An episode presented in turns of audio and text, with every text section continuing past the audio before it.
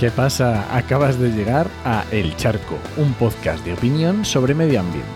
Soy Enoc Martínez, ambientólogo y profesional del medio ambiente porque trabajo y me he formado para ello.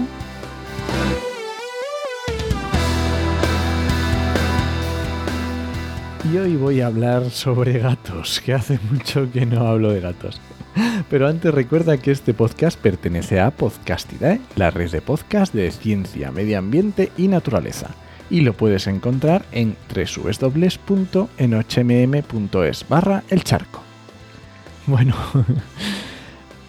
está claro que no llego el primero a comentar el borrador de ley de protección animal. De hecho, en, en tenemos varios podcasts hablando de ello. Para empezar, en actualidad y empleo ambiental, en el 117 hablamos con Sergio García Torres, que es el director general de Derechos de los Animales del Gobierno de España, o sea, realmente quien está detrás de la ley.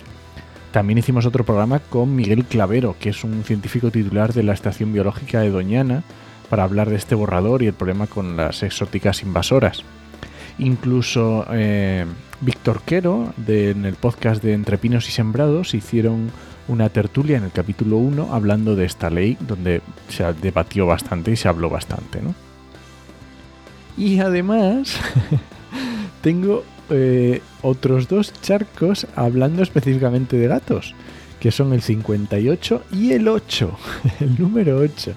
Y son episodios bastante, bastante escuchados. La verdad que no sé por qué hace tanto tiempo que no he hablado de esto, siendo que triunfan tanto. Pero vamos a ver, bueno, vamos a hablar de gatos y de esta nueva ley de protección animal.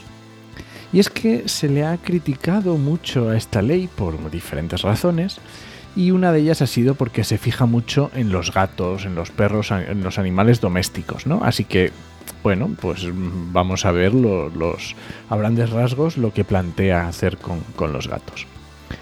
Lo primero que se plantea es que los gatos no deben vivir en la calle, ¿vale? Eh, no es su hábitat natural, van a tener una vida precaria y obviamente van a tener menor esperanza de vida.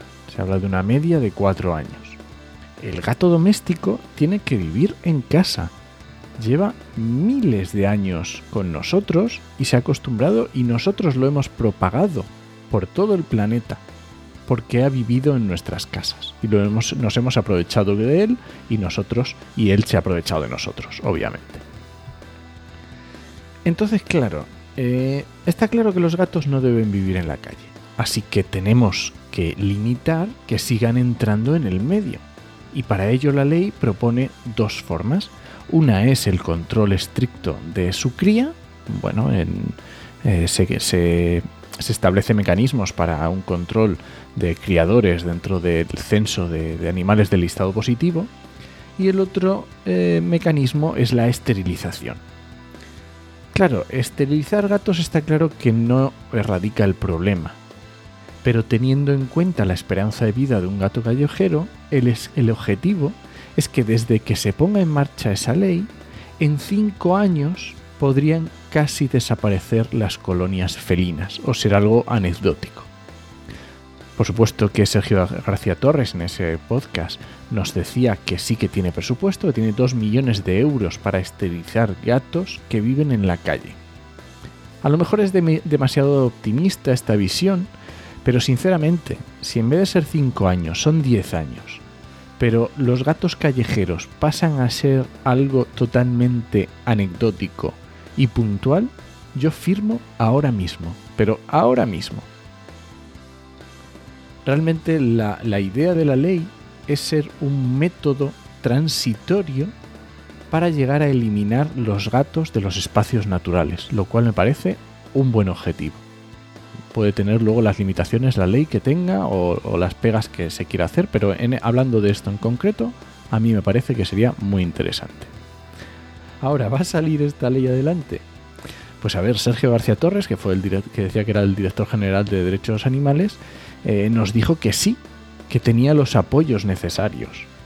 Pero por las últimas noticias que he leído, parece que el principal opositor lo tiene en casa, dentro del gobierno parece que el otro partido del gobierno pues tiene ciertos aspectos que no le convencen. Y bueno, No sé cómo estará ahora el tema, habrá que ir viendo y habrá que estar atento a, cómo las manifestaciones que se van dando y ya en el, bueno, en el trámite parlamentario también las enmiendas y los cambios que se puedan llegar a hacer. Y bueno, no nos queda otra que esperar y, por supuesto, si tienes gato, no lo abandones, ni se te ocurra. Además, si lo tienes esterilizado, mejor que mejor y si no lo dejas salir de casa, pues también genial. Así que como conclusión, la verdad es que sobre el papel parece una buena solución que puede acabar en unos años y puede contentarnos a todos, ¿no? Pero no lo sé. Veremos el recorrido que tiene la ley y si realmente si llega a salir y si se cumplen los objetivos que, que tiene.